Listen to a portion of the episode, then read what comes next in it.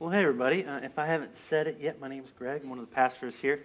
I felt like sitting down today. Um, sometimes I feel like when I'm standing up, I just my body wants to be more animated than it needs to be, and so uh, I'm just gonna I'm gonna sit today. You're all are sitting, so I'm just joining you, right? So uh, we are in the third Sunday of Advent, which is obviously at this point one, two, three, joy, yeah. And during Advent, we're, we're reminding of ourselves of all of these things, we're, but we're also reminding ourselves that Jesus has arrived. Uh, Advent just means arrival, so we're reminding ourselves that he's arrived, but we're also reminding ourselves that he will arrive.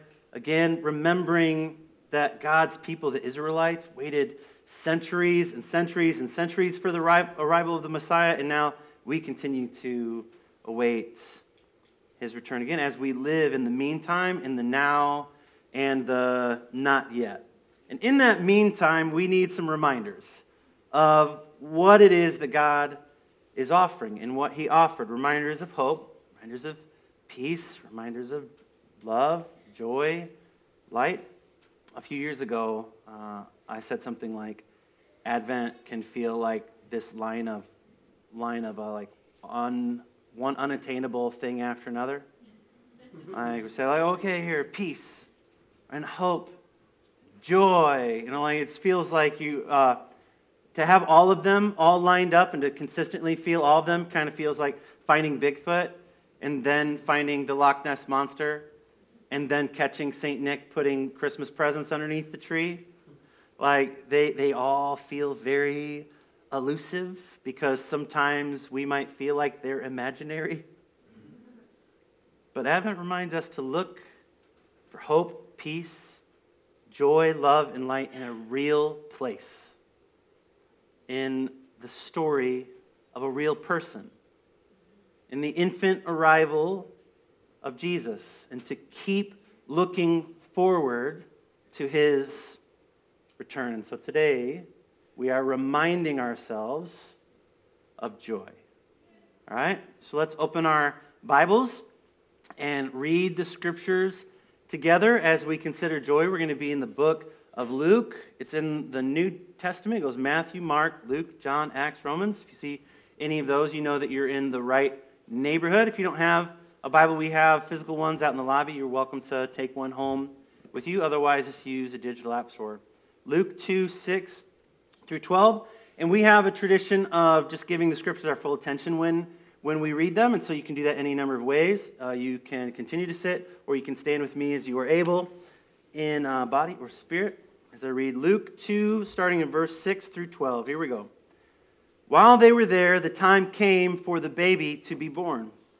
And she gave birth to her firstborn, a son. She wrapped him in cloths and placed him in a manger because there was no guest room available for them. And there were shepherds living out in the fields nearby, keeping watch over their flocks at night. An angel of the Lord appeared to them, and the glory of the Lord shone around them, and they were terrified. But the angel said to them, Do not be afraid. I bring you good news that will cause great joy for all the world, for all the people. Today in the town of David, a Savior has been born to you. He is the Messiah, the Lord. This will be a sign to you. You will find a baby wrapped in cloths and lying in a manger. Let's pray. God of every tribe, of every tongue, every color, and every nation, we thank you for the scriptures that they have persisted throughout the millennia and that we get to read them today. And I pray that whatever you have for us to learn, that it would stick, that it would become a part of the framework of our faith, that our faith would become stronger because we're becoming more like your son, Jesus. Amen? Amen. Okay. On our way to joy, I just want to take a few minutes to clear up a couple cultural Christmas mischaracterizations. All right, you with me? First of all, it says in verse 6 while they were there, the time came for the baby to be born. In other words, let's clear this up. The old idea that Mary and Joseph were in a rush is not accurate. Okay, they, they weren't in a rush. Thousands of old Christmas programs have had Joseph and Mary in a hurry to find a place because she's about to pop. but if you read it, it's clear they were already settled in Bethlehem after their journey, while they were there. Secondly, says in verse 7 she wrapped him in cloths and placed him in a manger because there was no guest room available for them. There's two things here. If I said, close your eyes and picture where Jesus was born, some of you might picture a cave or a barn. Particularly, a cave happens quite often. And why? Well, it's because the image of Jesus being born in a cave is another one of those very popular images from Christmas programs. And the idea does come from some very old writings as early as the second century that over the centuries has continued to find its way into the way that we tell this story, but it doesn't line up or agree with the way that Luke tells this story. And then we need to understand that they were not looking for a hotel. The problem here is a mixture of translation and culture, okay? More than half of the Bibles, if you went to a store, a bookstore, and said, hey, where are your Bibles? And said, all right, I'm looking for like a, a, a smattering of 10 to 12 different translations. Half of them that you pick up, this verse would say there was no room for them in the inn. And then half of them would say, for there was no guest room available to them. Um, in our modern minds, when we hear the word inn, what do we think of? Hotel. We think of the Hampton Inn. We think of the we think of the La Quinta Inn. We, we think of a hotel. The, the word gives us the impression that Joseph and Mary were frantically looking about trying to get a room at the Hyatt or the Marriott, right? But what's the context here? The context is Bethlehem, right? They're in Bethlehem. Why are they there? They're there because there has been a census called, according to this story. They're in Bethlehem, the city of David. We know that J- Joseph is a descendant of David. It's called the city of David because it's the first place that King David was anointed to become king. It's a very special place in the history of the Israelites. His family is a very special family in the history of the Israelites. And Joseph, a descendant of King David, is in town with his promised wife who is pregnant. The idea that Joseph and his pregnant bride had no family to stay with or that no one would put them up is just highly unlikely. So, what does it mean? What does the word mean, even? Remember, this story is about a census, right? We're just being told, we're, we're being told that everyone in town already has at least one guest staying with them. That all the traditional guest rooms are full. Be like if you came to my house, if someone came to my house from out of town, we've got two bedrooms for the kids upstairs, two bedrooms in the basement for the kids. We have at times been like, hey, Wallace and Allie, why don't you guys bunk up so that we can give this room to someone else, okay? But then if it was more than that, it would be like, all right, and you can sleep on the couch in the basement, and you can, can sleep on the couch in the living room. And then we would be out of space for guests in our house. But in the first century, a home in this context, what it would have is that in the back of the house, there would be this space. Sometimes it would be dug down into the ground, sometimes it had its own entrance and exit in the back, where every night they'd bring in the animals It's because most families didn't have a lot of livestock. They didn't even have a separate barn.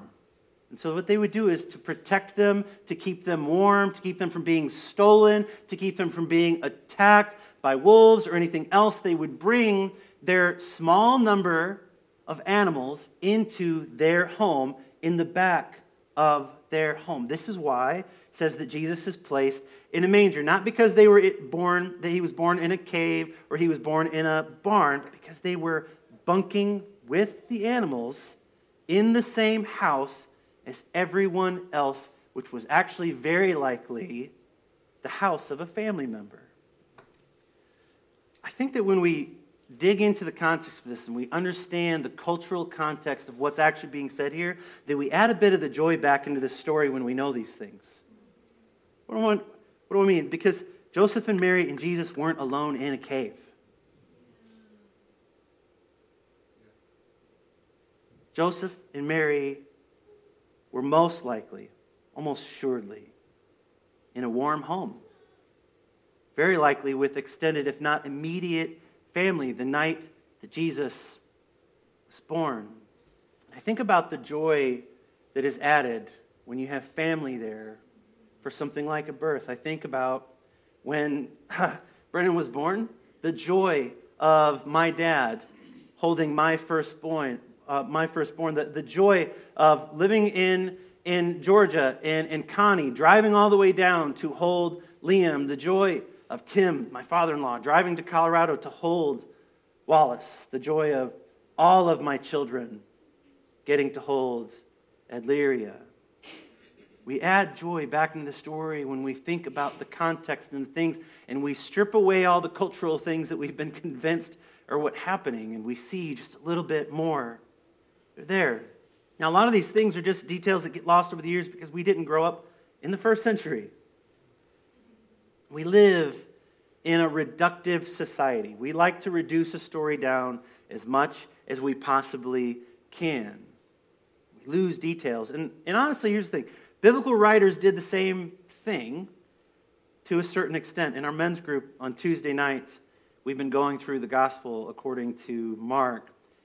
And almost every week, we have to point out that there's things that we don't understand unless we dig into it more because the writers, when they were writing these Gospels, they made a lot of assumptions about what the readers would already know. They left a lot out, actually, because they thought that the people reading it would just know all of these things naturally. For instance, here in the book of Luke, the passage that I read, that, that even when we did the Advent moment there, so many of those verses are bouncing around this same thing. Here in the book of Luke, we see that shepherds are the first non family members to get to meet Jesus. And maybe when we read that, we know enough about the Bible to make the connection that Jesus would be called the Good Shepherd, right? Maybe we know enough about the Bible to make the connection that Jesus would be called the spotless Lamb of God. But when the early Christians read the book of Luke, especially if they had any connection to Judaism or that culture, they would have known immediately how scandalous it was for shepherds to be the first ones to meet the Messiah, to meet a new king. Why? Because shepherds were typically thought of as outsiders, especially to the religious and the elite. They were always dirty, they worked all hours of the night, and so people assumed they probably weren't following a whole lot of those religious laws out there with the sheep. These guys aren't your model temple goers. These guys aren't supposed to be the first people to get to meet a new king. There's a perfect example of this if you read uh, Matthew's version of this whole story. He leaves this part out, but he adds something else. Look, remember, I'm not going to read the whole passage, but just hang with me. Think about when the Magi go to King Herod and ask him where the new king has been born. They go to the current king because they would have assumed if anyone knew where the new king was born, it would be the current king. The Magi didn't think to go ask the shepherds because that's not how the structure worked. But the angel told the shepherds, This good news will be great joy to all the people not just the ones up here. It's going to be good news of joy even to the outsiders because joy is available to everyone. Joy is available to everyone because Jesus is available to everyone. Yeah. Now, um, I could end there. It's a nice little chunk of it. I could just say something about joy, joy, joy down in my heart and button it up, right? down in my heart, down in my heart, the joy, joy, joy, joy. But, like a great infomercial, there's more. there's still another layer that I want to point out, something that we miss, something that isn't obvious to us. So, so hang with me, okay? So remember this story that we're reading, that we're in. This story is about a Savior. This story is about Jesus being born, but it's also part of the bigger story of Israel. This is something that we lose when we think of the gospel, when we think about, oh, I'm going to tell someone about Jesus. We, we do it. We strip Jesus out of the story of Israel when we talk to people about him. But when we read this, we have to remember that this is in the larger context of something that had been going on for a very long time. It's part of the story of the Israelites. And so the angel appearing in the night sky, those of you who are well read in your scripture, just saying that is already popping other things up in your mind. And it would have popped things in the minds of early readers of this. Angels appearing in the night sky, speaking to someone giving a message from God, it can remind us of another shepherd in another field on another night years back in this story. It reminds us of the night that Jacob was running away from home, fleeing for his life, fleeing from his brother because he has tricked him out of his blessing. He laid down in a field with his head on a rock, and he had a dream about angels in the sky. A lot of people call it Jacob's ladder. If You read the description, it's not a ladder, it's a stairway. It says that God was there and he spoke to Jacob and he said, I will give you and your descendants the land on which you are lying. So think about it. Jacob has just stolen something. He's running away. He's laid his head down on the ground as a wanderer he ends up being a shepherd. And God tells him, I'm going to give all of this to you. Your descendants will be like the dust of the earth, and you will spread out to the west, and to the east, to the north, to the south.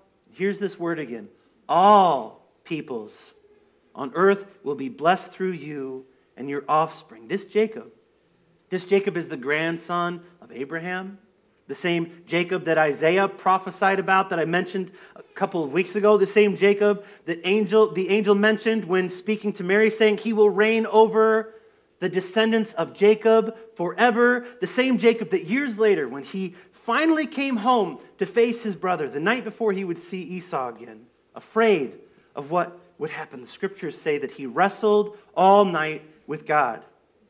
And in the morning, God changed his name from Jacob to Israel.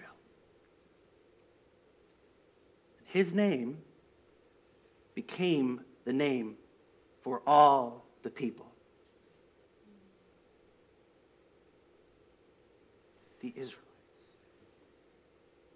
From one God encounter to another, we're meant to be reminded how long they had been waiting, how long Israel had been waiting for God's promise to them to pay off. How long joy had been bottled up. And I just wonder if, like this whole thing, the way that we think about the Christmas story, maybe you've lost some of the de- details of your story too. Maybe some of those details need to be added back to give a little joy where it belongs. And I wonder if maybe you have joy bottled up because the promise has been waiting so long. And I want to say that you're not alone. I feel this way far too often. I feel fine. I'm good. I'm good. Most of the time, I feel truly content, but I hold joy at bay. And when I think of it, the truth is that I do not want to feel it for very long.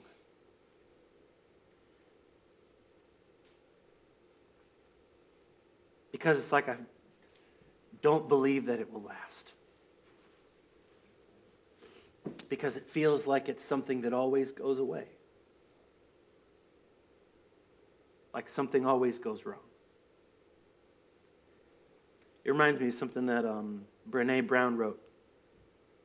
She asks, Why do we insist on dress rehearsing tragedy in moments of deep joy? And she answers, She says, It's because joy is the most vulnerable emotion we feel.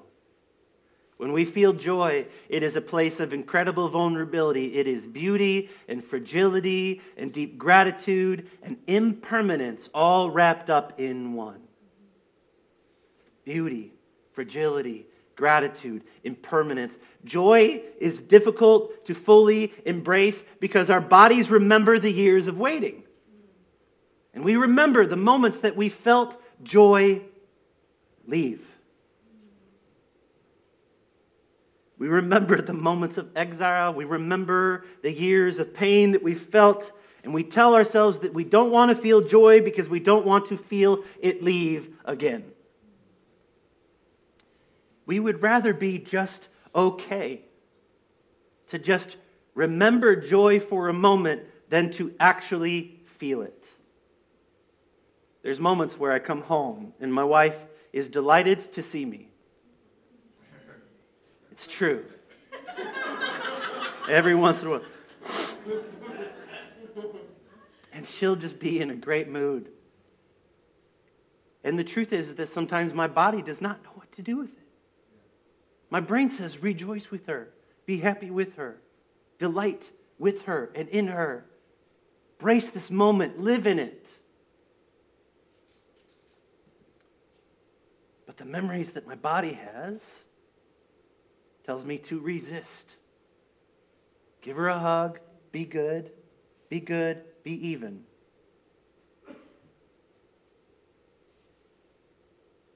But I think that Jesus, maybe this is Captain Obvious moment, but I think that Jesus wants us to feel joy.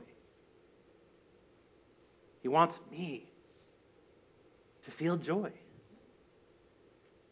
And I know this because he told me in a dream. And I want to tell you about that dream. But if you will, if you're willing to, what I want you to do is I want you to close your eyes and imagine it with me. Put yourself in it. And you have permission to let God shape it in the way that your imagination needs to. This was literally a few nights ago. In my dream, I was in a restaurant. And I intuitively just felt like I knew the owner. I also felt like I knew of the chef. But when I sat down at the table, I knew that the server didn't know me I felt like that was because it was a fancy restaurant, kind of place that cost a lot, five stars. The truth is, is that I was not dressed for the restaurant. So it felt as though the server assumed that I would want something simple because I was dressed simply. So they suggested something like a chicken dish. But I knew that this restaurant had my favorite dish on the menu. Now, I'd never had it there before, but that particular dish was the best thing that I had ever tasted.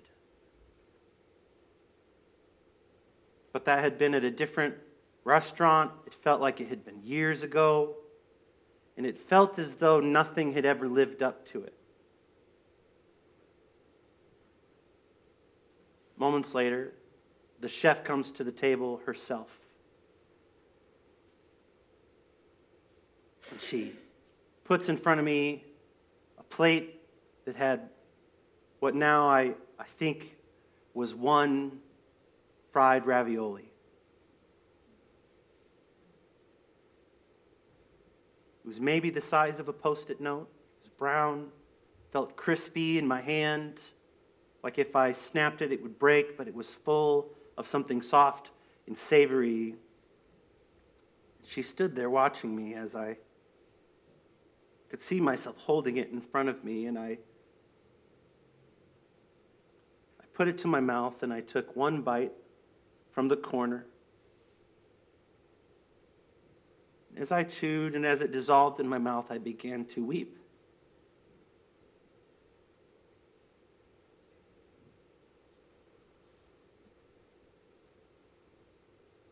It lit up all of my emotions. While I was still in my mouth with tears coming down my face, I knew that I was crying because it was better. It was the best thing that I ever tasted. And I wasn't just crying because it was good, I was crying because I had stopped believing that I would ever taste something this good again.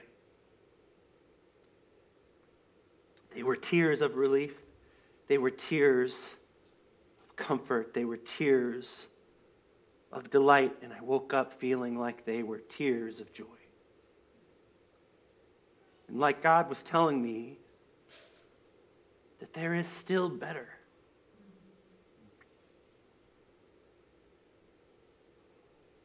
And even now, with your eyes closed,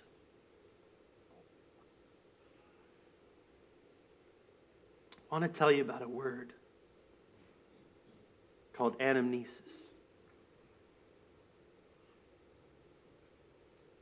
On the night that Jesus was betrayed, he said, When you do this, do this in anamnesis of me. Do this in remembrance of me. But this word remember does not mean to think of something that happened one time. Anamnesis means to remember as though happening again. Remember as though present here.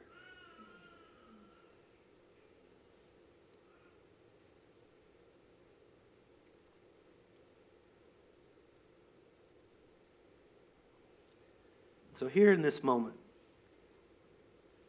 before we begin the table, before we move to the Eucharist, if you would, just let, let the Holy Spirit serve you. To give you the dish you've been waiting for.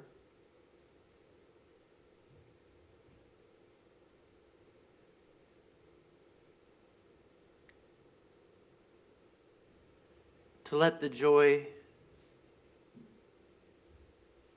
that you experienced one time somewhere else, some time before.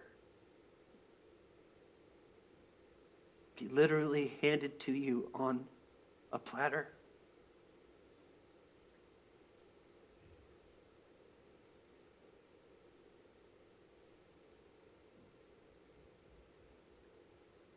And then accept the reality that we are the ones that have to decide whether we will take it.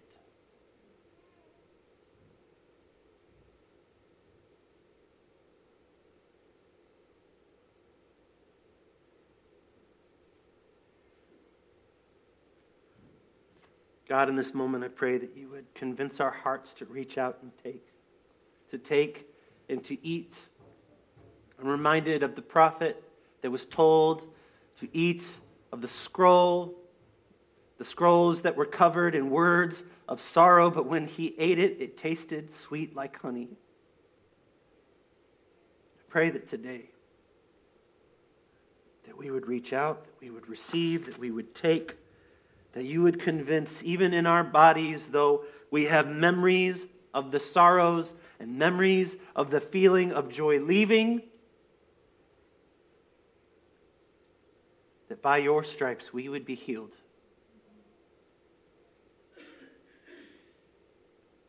that our knee jerk reactions and rejections of your joy would be overcome by your work, by your beauty, that we would take and eat.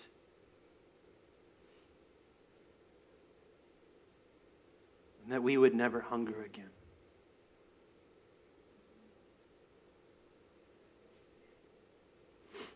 Pray these things in the name of Jesus. Amen.